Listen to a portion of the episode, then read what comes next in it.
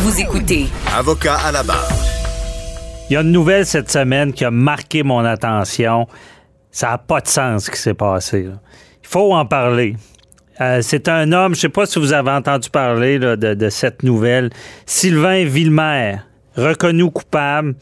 On peut le dire, c'est un pédophile. Imaginez ce que cette personne-là est allée en Afrique et a réussi, je ne sais pas comment, à ramener une petite fille de 8 ans pour l'utiliser comme un jouet sexuel. Donc, et ça, tout ça sous le radar des autorités. Donc, il y a, un bonhomme qui débarque au Canada, il revient de voyage, il est avec une petite fille de 8 ans, personne ne pose de questions, il la ramène chez, chez lui, l'abuse à sa guise, parce que c'était ça. Euh, imaginez qu'il il- il avait signé un contrat avec la mère en Afrique pour pouvoir l'utiliser, l'abuser sexuellement à sa volonté. Elle, elle pouvait pas rien, rien faire. Imaginez 8 ans, là, 8 ans, petite fille de 8 ans, imaginez ça. Et euh, même, elle s'est mise à refuser après un certain temps. Et le, le- monsieur appelait sa mère disant pour, pour que la mère convainque la jeune fille de continuer. Donc, tu sais, c'est- dégueulasse comme. euh, et tout ça, c'était en échange pour avoir euh, de l'eau potable, imaginez. La détresse, c'est- c'est. Et un être vulnérable qui, qui est sorti de son pays, qui est ramené ici. Et le gros problème, ben, il est reconnu coupable, une chance. Le juge a fait des commentaires assez cinglants, évidemment. Cet homme-là qui reconnaît pas ce qu'il a fait, il, il a osé déclarer Je suis pas un meurtrier quand même. Oui, t'es un meurtrier de c'est- on dit c'est des tueurs d'âme, ces gens-là, d'agresser des jeunes filles. Ça laisse des séquelles à vie, de graves séquelles. Donc, toute cette situation-là, mais au- moins la justice est, euh, tombée. Mais à quelque part, euh, on s'est rendu compte de cette situation-là par hasard. Ben, par hasard. Parce que il est pédophile. Euh, il, a, il a consulté des sites euh, de pédophilie et il y a eu une enquête des policiers euh, sur lui. Et on arrive à sa maison, perquisition à la maison, mais qu'est-ce qu'on trouve? Pas seulement des photos, une petite fille de 8 ans. Et la question qui se pose vraiment dans ce dossier-là, c'est comment ça un homme peut arriver à la frontière et avec une petite fille de 8 ans? Je vous dis, ça prend une enquête. On ne devrait pas laisser ça comme ça.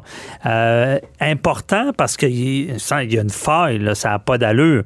J'imagine que c'est pas la première fois que ça arrive. On sait qu'il y a eu, qu'il y a, eu beaucoup de, touristes là, de, euh, de sexualité. Là, le tourisme, là, où, est-ce que des gens vont euh, dans certains pays pour abuser de jeunes. Puis sachez que même à ça, euh, c'est tellement sérieux comme crime que quelqu'un qui va abuser d'un enfant dans un autre pays, ben, s'il revient ici et si on, peut euh, sans doute le savoir, ben, c'est le genre de crime que le code criminel dit, ben, si tu commets ce, crime-là ailleurs, c'est comme si tu l'avais commis ici.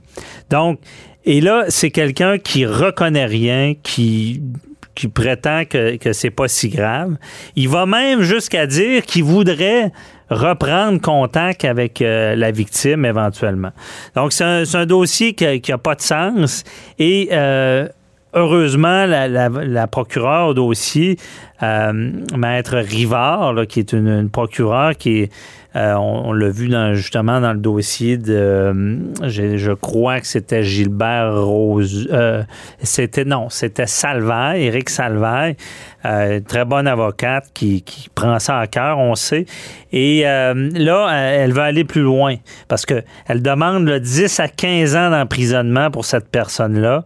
Euh, ce qu'on veut, c'est donner euh, l'exemple parce que c'est c'est- euh, odieux de, de commettre ce genre de crime-là. Donc, on veut donner l'exemple 10-15 ans d'emprisonnement. Est-ce que là, il a été déclaré coupable, mais il reste à faire les, les représentations sur sentence. C'est ce qu'elle va demander. Euh, J'imagine qu'elle pourrait l'obtenir, honnêtement, là, vu le- le- l'odieux du crime euh, et c'est crapuleux. Euh, elle veut aller plus loin. Elle demande que, cet homme-là soit même euh, déclaré délinquant dangereux. C'est quoi ça, un délinquant dangereux? Ben, il faut comprendre la dynamique de la prison. Si euh, quelqu'un est condamné pour un crime, et qu'il a, il écope de 10 ans d'emprisonnement.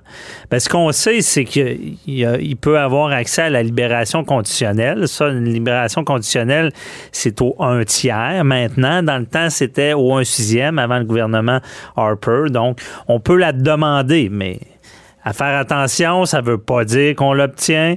Il y a la commission des libérations conditionnelles qui doit évaluer ça. Bon, il y a déjà eu des défaillances. On espère que là, ça va bien. Euh, ça ne veut pas dire qu'il l'obtient. Par contre, ça peut être plus problématique parce qu'il y a ce qu'on appelle la libération d'office. La libération d'office, là, c'est aux deux tiers. Ça, ça choque beaucoup de gens d'entendre ça. C'est qu'aux deux tiers, à moins d'une circonstance extrême, très grave, sur la condition du prévenu, on va libérer la personne avant la fin de sa peine, donc aux deux tiers, avant le 10 ans. Et c'est pour la simple raison qu'on veut garder euh, la poigne sur des gens qui ont fait de la prison. Et quand on les libère, on veut pas que la peine soit finie, on veut pas que soit libre comme l'air parce que euh, ils doivent respecter des conditions. On doit les, les euh, réintégrer dans la société. Donc, la libération d'office arrive, on doit les libérer et euh, pour les contrôler.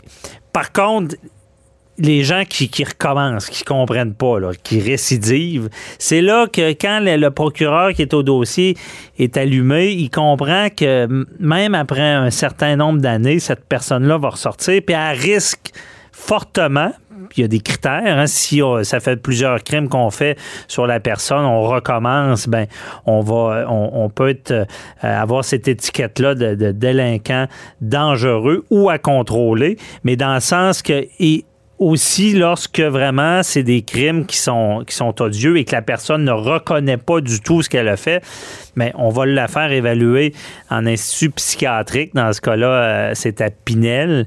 Euh, on entend souvent parler de Pinel. Euh, d'ailleurs, un homme qui dit qu'il ne collaborera pas non plus à son évaluation, mais ça, souvent, c'est même s'il collabore pas, on réussit à la faire quand même. Et là, ce qu'on veut, quand on réussit à déterminer que quelqu'un est délinquant dangereux, ça, c'est le, plus grave, c'est l'extrême. Dans le sens qu'il va aller en prison pour une période indéterminée. On ne sait pas quand il va sortir. Il peut faire des demandes, on peut réviser, mais il est en prison jusqu'à preuve du contraire. Dans le fond, on jette la clé, puis euh, cette personne-là est un danger pour la société délinquant dangereux. Par contre, il y en a aussi qui peuvent être délinquants à contrôler. Ça, c'est sont moins pires, mais quand même. Donc, c'est un deux ans minimum de prison. Ça peut aller jusqu'à dix ans. On va réussir à, contrôler cette personne-là. Dans ce dossier-là, je le répète, et j'envoie un message au gouvernement. C'est dommage, ça, ça passe sous le radar, j'ai l'impression. Il n'y a personne qui se scandalise qu'un homme puisse traverser les frontières, ramener un enfant d'un autre pays pour l'utiliser comme un jouet sexuel. Il en tout cas, à moins que j'ai manqué euh, un meeting, comme on dit, j'ai pas vu de, j'ai pas compris comment c'est arrivé. Est-ce que je suis, le seul? Je veux dire, il faut vérifier ça. Euh, parce que peut-être que ça se fait. Peut-être qu'il y a des enfants qui sont avec des, hommes qui, sont abusés et que même dans ce dossier-là, on se dit comment ça, il n'y a pas un voisin qui a vu ça? Pourquoi? Ça a duré trois ans de temps. Puis pour ceux qui pensent que c'est pas grave, imaginez, là, déjà un enfant, c'est impardonnable.